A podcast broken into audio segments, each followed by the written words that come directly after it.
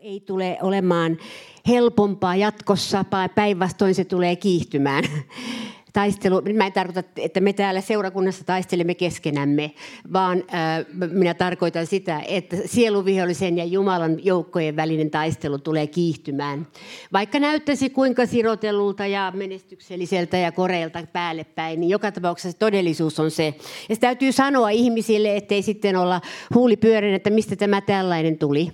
Että voi sanoa näin, hyvä tulee Jumalalta, paha tulee saatanalta. Se on niin kuin ihan yksinkertainen vaan. Kaikki paha paha mikä on, se tulee vihollisen puolelta. Siellä on sählätty siellä vihollisen puolella ja kaikki hyvä tulee taivaan eh, Jumala ja enkeleiden varjeluksen ja suojeluksen tuomana tänne meille. Se on periaatteessa näin. Se on musta ja valkoinen. Siinä joskus lätätään harmaata siihen, mutta se oikeasti on musta ja valkoinen.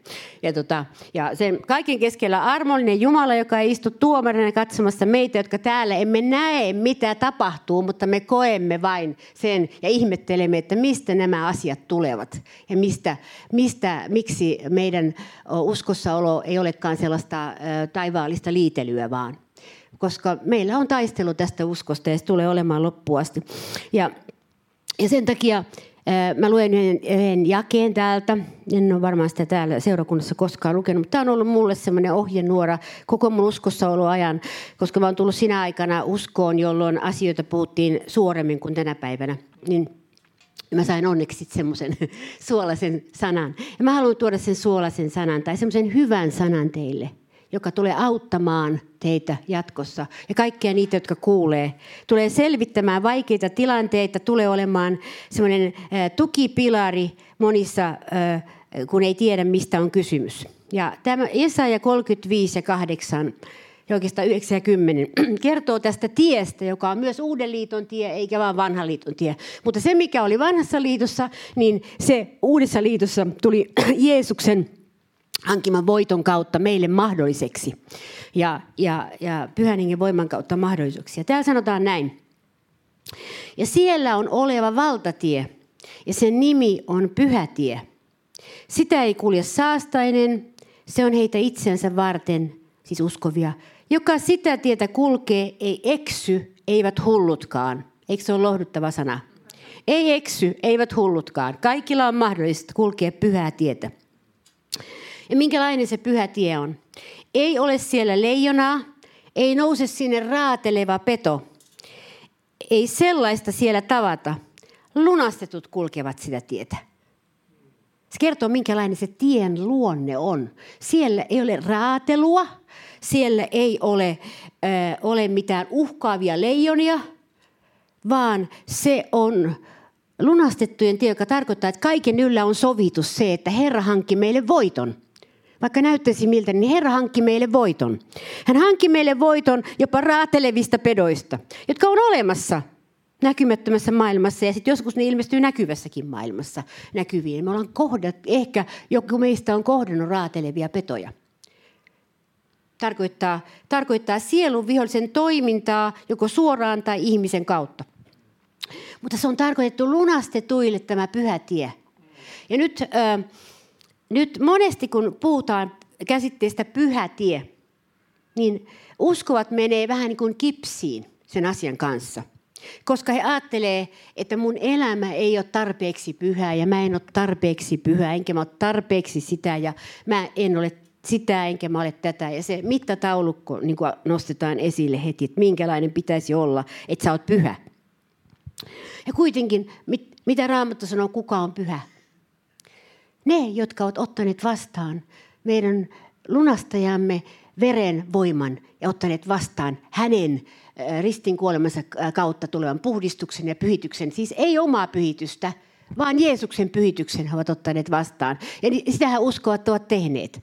He ovat ottaneet vastaan Jeesuksen pyhityksen, eivät tarjoa Jumalalle sitä omaa pyhitystänsä, vaan tarjoavat sitä, mikä mahdollistetaan Jeesuksen pyhityksen kautta. Jeesuksen, sen suhteen kautta, mikä meillä on Jeesukseen. Se, se on lunastettujen joukko.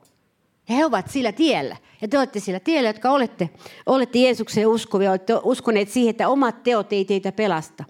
Ei omat teot ja omat hyvyydet pelasta ketään, eikä tee sen autuama oloseksi, vaan ainoastaan hänen sovitustyönsä ja Jeesuksen ristin kautta tuleva lunastus, että sä voit sanoa, että mä, mä en tarjoa Herran edessä enää omia pyhiä tekojani, vaan mä tarjoan vain sitä, mitä Herra teki. Siis tämä vapaus, joka tulee, että se on se meidän pyhyyten, pyhä vaatteemme, pyhä tie, pyhä vaate, Jeesuksen antama, hankkima, että me emme voi ansaita sitä sovitusta kukaan vaan se hankittiin ja se on meidän päällämme. Vaikka me kokisimme siellä sen vaatteen alla, kuinka vajavaisiksi itseämme, niin se sovitus on meille hankittu.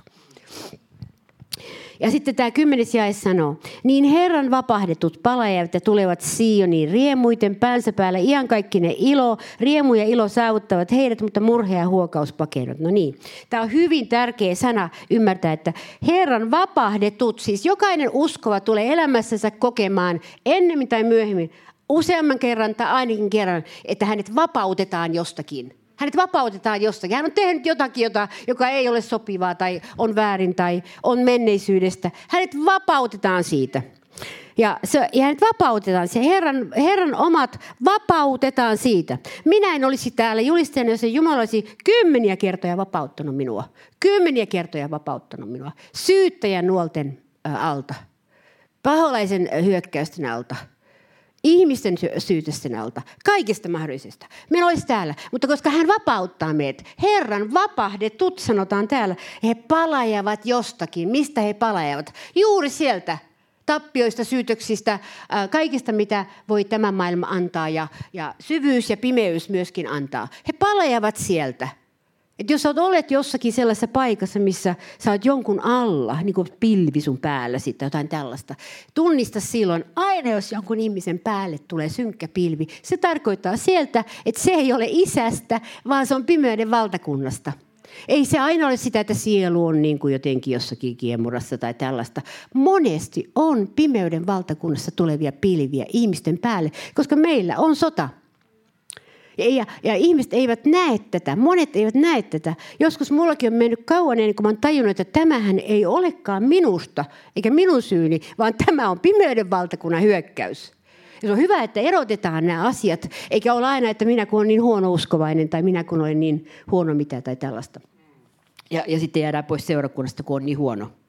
Ja enkelit sanoivat, että oh no, there they go again. siellä ne taas menee. Okei, okay. mutta onneksi siellä rakastetaan meitä. Siellä rakastetaan meitä ja ymmärretään meitä, koska Jeesus kulki tämän tien täällä alhaalla. Hänet pantiin kulkemaan täällä alhaalla, jotta hän, hän ymmärtäisi meitä, että minkälaisten asioiden läpi me täällä kuljemme. Tosi me kuljemme voittoon, koska tässäkin sanotaan, Herran vapahdetut palajavat ja tulevat Sioniin riemuiten nyt tämä hurskaat Sion nimet ja tämmöiset, niin uskovat ei aina ymmärrä, että mekään ei ymmärtä aina, että mitä se tarkoittaa Sion täällä, nyt kun me ollaan täällä seurakunnassa ja tämä on tavallista tämä elämä. Sion on hengellinen nimitys Jumalan läsnäololle. Se tarkoittaa sitä. Sion on paikka, jossa Herra on. Ja se voi olla yksilö, sulla voi olla Sion kotonas. Ja meillä voi olla seurakunnassa Sion ja se on meidän tavoite että meillä seurakunnassa on Sion, joka tarkoittaa Jumalan läsnäolo, jonka alla me, niin kuin, meillä pää kirkastuu. Pää kirkastuu, kun on Jumalan läsnäolo. Enää ei ole sumuisia ajatuksia, epämääräisiä tulkintoja ja äh, tällaisia äh, versioita asioista, vaan tulee kirkas sellainen, että tämähän on selvä, tämä on niin yksinkertainen tämä tie. Seuraa Herraa, tee parannus, anna anteeksi. Pyy sydämestäsi pois katkeruus. It's very simple. Hyvin yksinkertaista. Vaikka sen joskus joutuu taistelemaan, mutta se itse asia on yksinkertainen. Anna anteeksi. Unohda menneet. Ja älä katkeroidu. Sionissa vapaututaan, vapaudutaan tästä.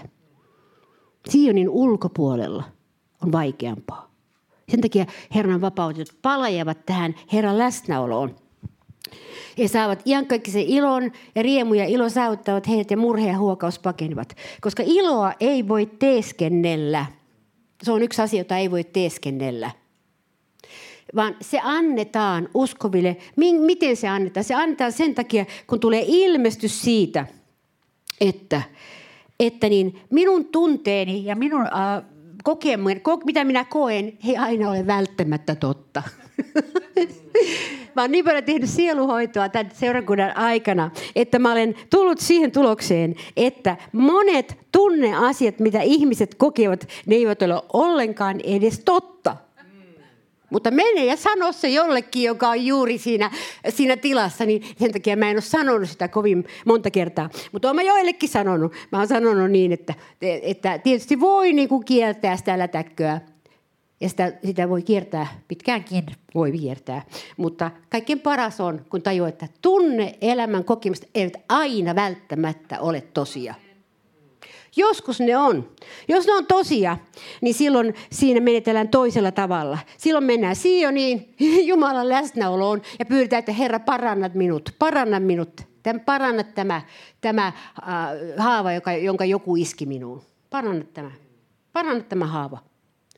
Herra on haavoitut, haavoitettujen erikoisasiantuntija. Hän osaa antaa voittoja ihmisille.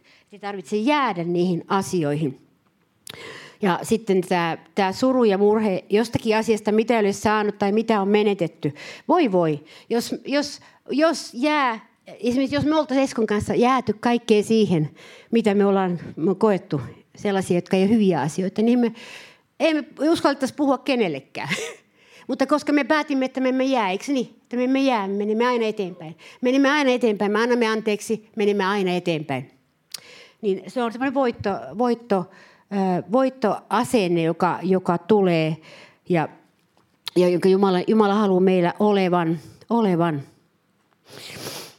Koska hyvin ymmärtävästi Jeesus suhtautui kyllä opetuslapsiinkin silloin, kun Jeesus oli, ei ollut vielä ilmestynyt heille. He luulivat, että hän on kuollut ja koko homma on niin kuin, äh, läsähtänyt ja ei tule mitään. Niin se täällä sanotaan Luukkaan evankeliumissa 24-21. Mutta me toivoimme hänen olevan sen, joka oli lunastava Israelin. Ja onhan tämän kaiken lisäksi nyt jo kolmas päivä siitä, kun näin on, on tapahtunut. Se kolme päivää ollut haudassa. Ja kun me toivoimme, että hän olisi ollut se. Niin mä sanoisin, että jokainen meistä on joskus ollut täällä melkein semmoisessa tilanteessa, että minä toivoin, että voi voi, kun se ei voi voi. Että, ja tulee semmoinen niin kuin toivon menettäminen. Ja kuitenkin siinä oli saman päivän aikana Jumala ilmestyi. Ja ylösnousemus alkoi purra. Ja aina, jos jotain kuolemaa tapahtuu, niin tulee ylösnousemus. Aina. Niille, jotka sen haluavat, että se on, se on, jotka eivät jää, että me jäimme siihen nyt huokailemaan sitten sitä, mitä me toivoimme, joka ei tapahtunut.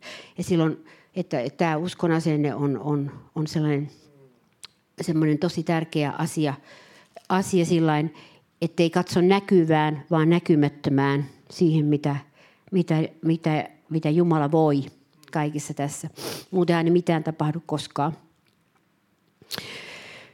Ja mitäs, mä, mitäs mun piti puhua seuraavaksi, herra?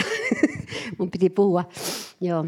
Mulla on, mulla, on, te, mulla on teille jaettavana tänään yksi mun äm, elämän semmoisia niin merkittävimpiä kokemusopetuksia. Ja mä tuossa on koko ajan, kun mä oon puhunut, niin samanaikaisesti pastorit rukoilee ja miettii, mitä ne tekee seuraavaksi. Mä oon puhunut, saman, samanaikaisesti miettinyt, että onko tämä oikea hetki jakaa se asia, joka mä aion, aion kertoa teille, joka ehkä on, on semmoinen ajankohtainen tällä hetkellä ja semmoinen asia, asia, joka on hyvä. Ja tässä yhteydessä mä sanon sen, että että Jeesuksen seurakunta on kummallisesti maailmanlaajuisesti sidottu toisiinsa Kristuksen ruumissa.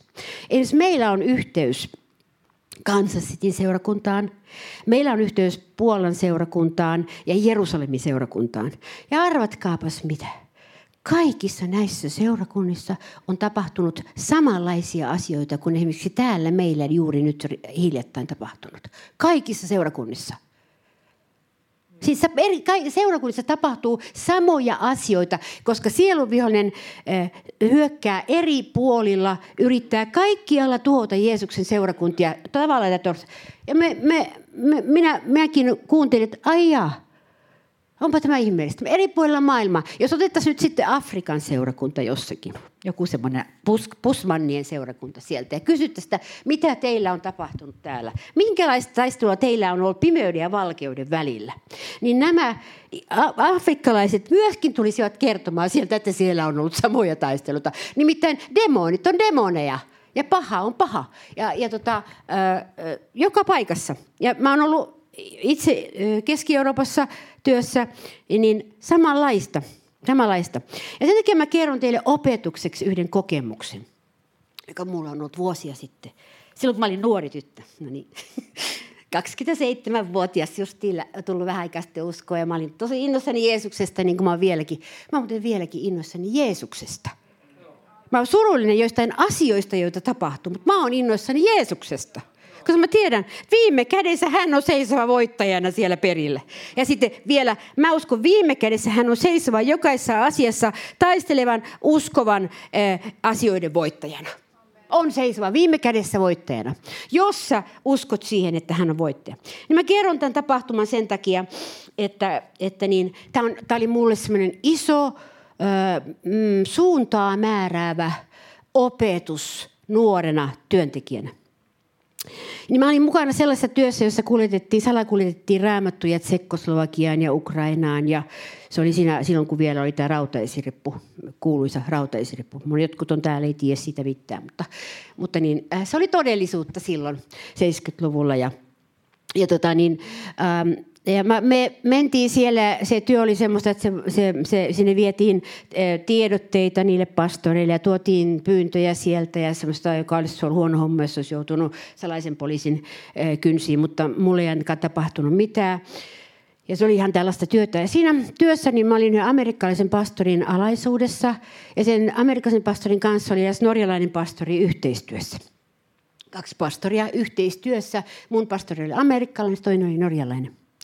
Ja meillä oli hirveän hyvä yhteistyö kaikkien kanssa ja näin. Mutta sitten tapahtui yksi päivä tällä tavalla, että tämä norjalainen pastorityöntekijä tuli mun luokse ja se alkoi puhua siitä pahaa siitä minun johtajasta ja sanoi, että tämä toinen johtaja, niin hän ei osaa tehdä tätä työtä oikein hyvin. Hän tekee huonosti tätä työtä, että ei sitä tällä tavalla saa tehdä, että se pitää tehdä toisella tavalla ja hän alkoi puhua sellaista asioita. Mä en ollut koskaan kohdannut sellaista asiaa kuin pahan puhuminen uskovien keskuudessa. Se oli mun ensimmäinen kokemukseni. Mä en tiennyt, että se oli pahan puhumista. Mä olin niin naivi. Mä en tiennyt, että se oli pahan puhumista. Mä ajattelin, ai jaa, oi ei, että mua on huijattu. Koska mä en tiennyt, että on olemassa semmoinen, että uskovaiset voi puhua pahaa. Tämä on ihan oikeasti totta. Mä olin just tullut muutama vuosi sitten uskoon. Mä ajattelin, eihän ne voi puhua pahaa toisistansa.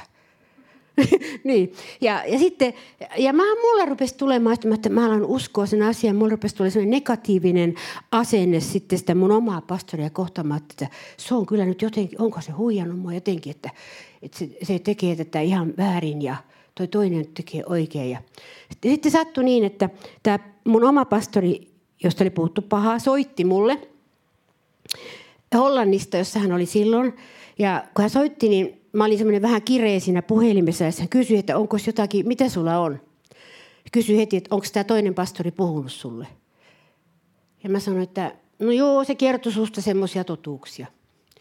No, no tota, sitten, sitten tämä, tämä mun oma pastori, amerikkalainen pastori, siitä istumalta istui autoon. Ajo Hollannista seitsemän tuntia Etelä-Saksaan asti puhumaan mun kanssa sen asian selväksi.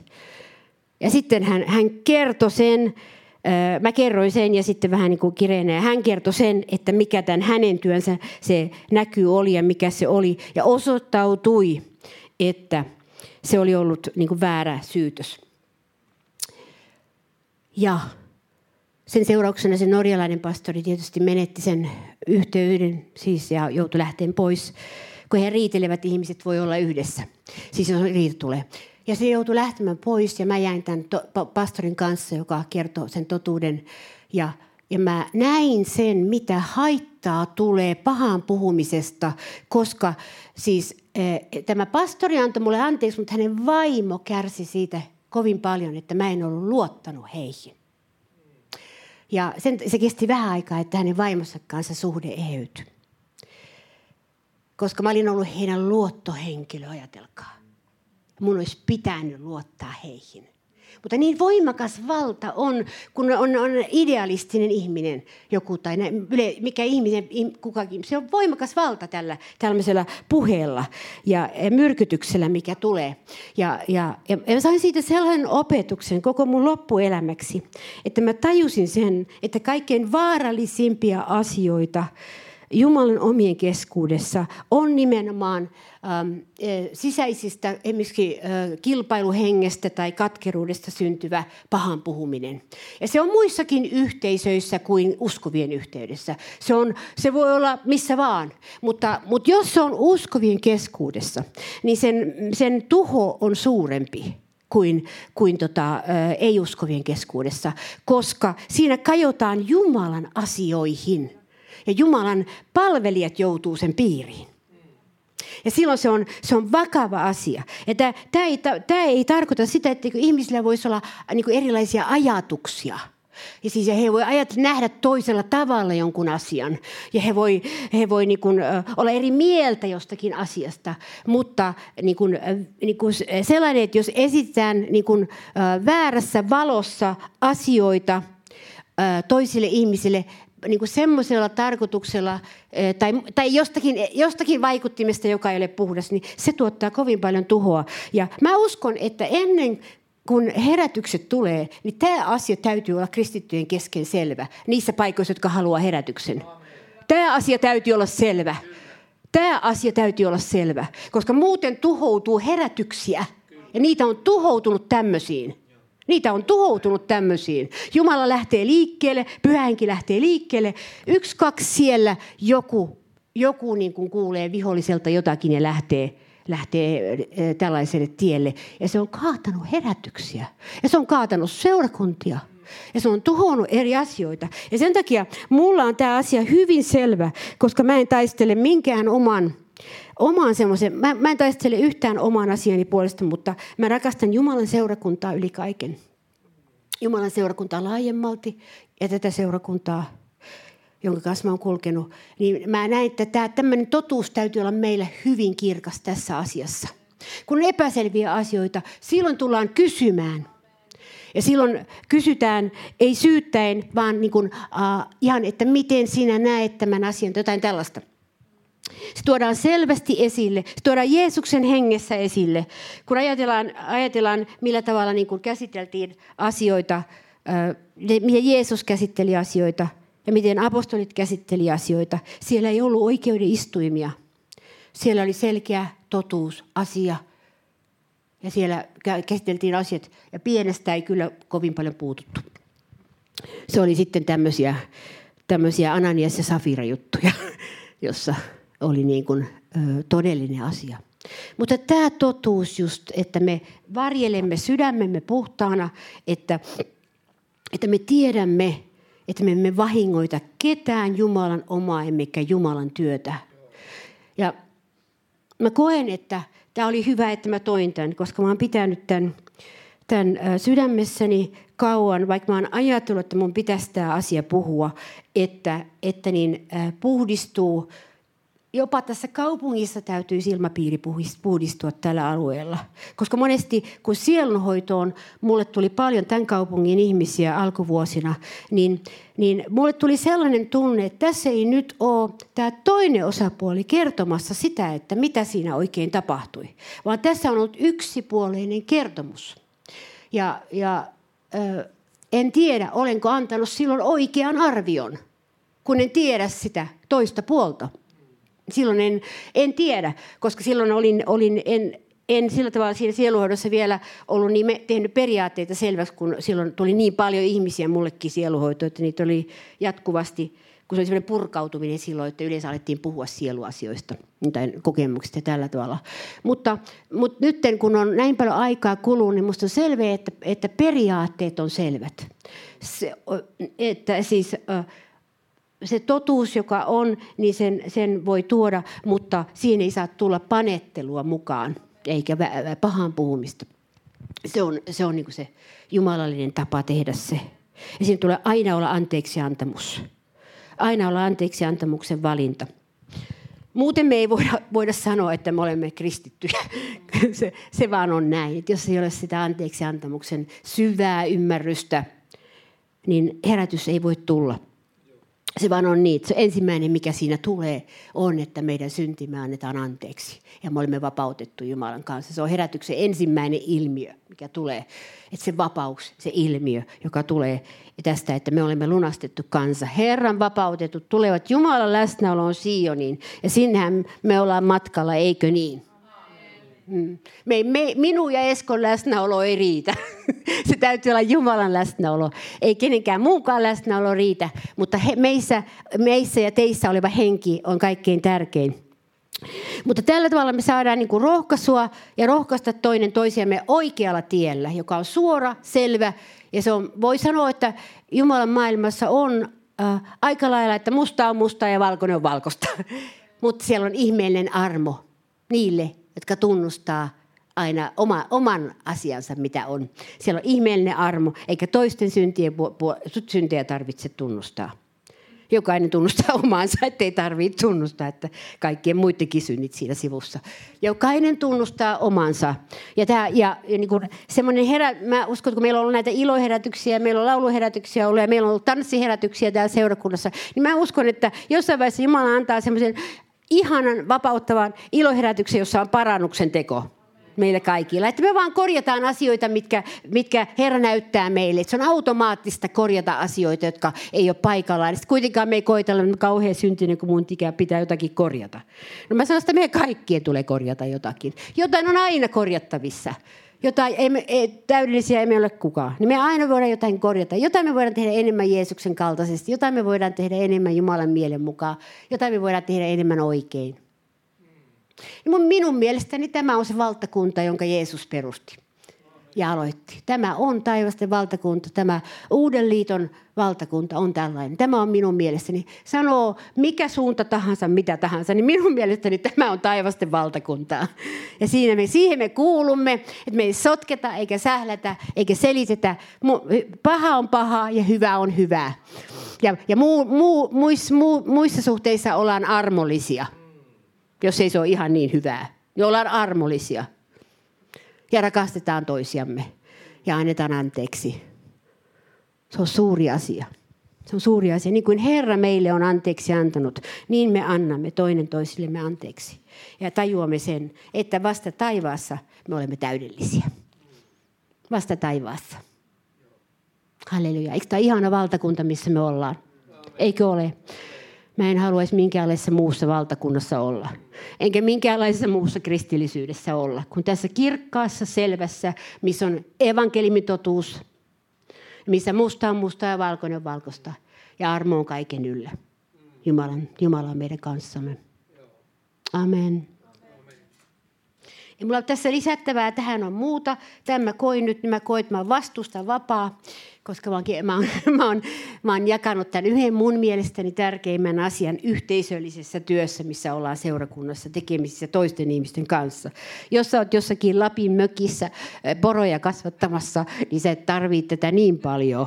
Mutta kun yleensä sä et kuitenkaan ole aina siellä poroja kasvattamassa Lapin mökissä, vaan sä tulet ihmistenkin ilmoille, niin silloin sä tulet tarvitsemaan tätä sääntöä, tätä taivasten valtakunnan periaatetta, minkä mä jaoin.